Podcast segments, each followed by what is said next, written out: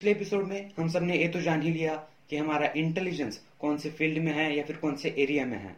तो आज हम बात करेंगे कि कैसे आप उस एरिया को डेवलप कर सकते हैं, अपने इंटेलिजेंस को, और कैसे आप उस फ़ील्ड के मास्टर बन सकते हैं। तो शुरुआत करते हैं लिंग्विस्टिक इंटेलिजेंस के साथ। अगर आप लिंग्विस्टिक इंटेलिजेंस की कैटेगरी में आते हैं देन सबसे पहले तो आप नई भाषा सीखना शुरू कर दीजिए। क्योंकि जैसे आप कोई भी नई भाषा सीखते हैं, तब आपके वोकेबलरी में नए नए शब्द ऐड होना शुरू हो जाते हैं। उसके बाद आप कुछ लिखना शुरू कर दीजिए। मे भी कोई पोएम या फिर नॉवेल या फिर प्ले कुछ भी आपको अगर लिखना अच्छा लगता है तो आप लिख सकते हैं। अगर आपको लिखना अच्छा नहीं लगता देन आप पब्लिक स्पीकिंग एक्सेट्रा आप प्रैक्टिस करते रहिए और उससे आपका लिंग्विस्टिक इंटेलिजेंस इंप्रूव होगा।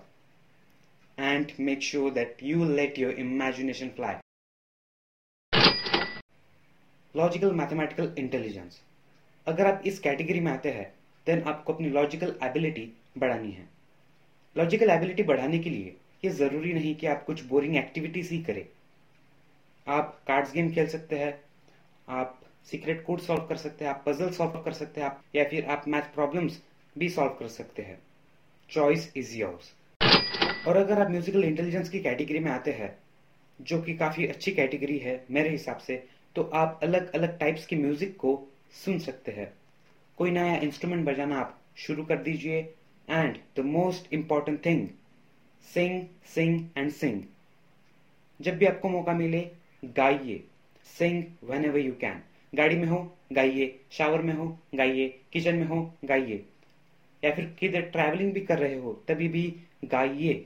Because practice makes a man perfect और जितना ज़्यादा आप प्रैक्टिस करेंगे, उतना ज़्यादा आपका आवाज़ अच्छा होगा और आपका रिदम टोन जो भी है, वो अच्छा होगा। एंड हु नोस शायद आप अगले अरिजीत सिंह बने या फिर अगली आशा भोसले बने, या फिर अगले लता मंगेशकर बने। So keep practising don't stop for the people who come in the body and kinesthetic category आप फ़िज़िकल मूवमेंट्स में मास्टरी पा सकते हैं। आप कुछ भी ऐसा सीखिए जिसमें मैक्सिमम बॉडी का इस्तेमाल होता है। आप योगा सीख सकते हैं डांस क्लासेस आप ज्वाइन कर सकते हैं ताइची सीख सकते हैं या फिर बैलेट सीख सकते हैं। इन शॉर्ट आपको कोई भी ऐसा गेम या फिर ऐसे फ़ील्ड में जाना है, जहाँ पर बॉडी का मैक्सिमम मूवमेंट होता है। फॉर एग्ज़ाम्पल अगर आपको क्रिकेट खेलना बहुत अच्छा लगता है और आपका इंटेलिजेंस भी बॉडी एंड कैनेस्थेटिक है देन आप क्रिकेट के लिए ऑप्ट कर सकते हैं। या फिर अगर आपको कोई भी दूसरा स्पोर्ट अच्छा लगता है तो आप स्पोर्ट में भी आगे बढ़ सकते हैं।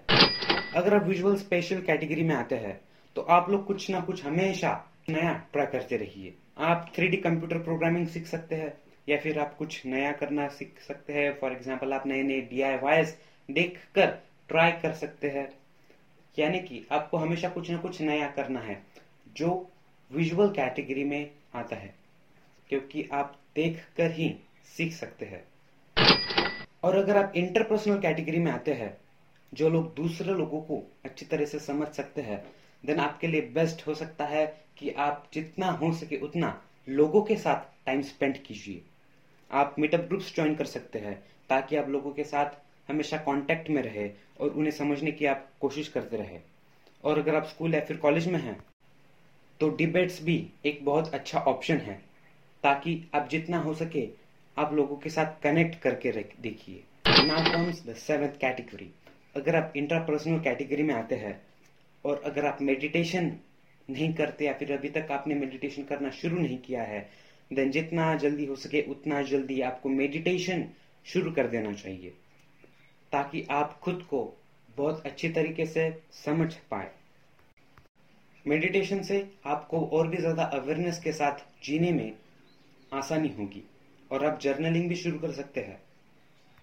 And pay attention to how you feel and how your body reacts in different situations, ताकि आप खुद को और भी ज़्यादा बेहतर तरीके से समझ पाए, ताकि आपको अपने इमोशंस पर कंट्रोल मिल सके।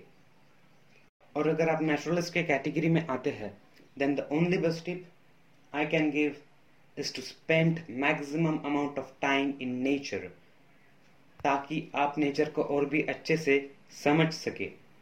और आप इसी फ़ील्ड का कोई करियर भी चुन सकते हैं। आप बॉटनी में जा सकते हैं बायोलॉजी में आप जा सकते हैं, आप वहाँ पर एक्सेल कर सकते हैं।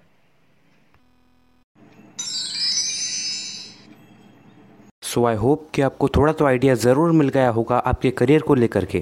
Keep listening to the mindfulness podcast this is Avinash ने माने साइनिंग ऑफ़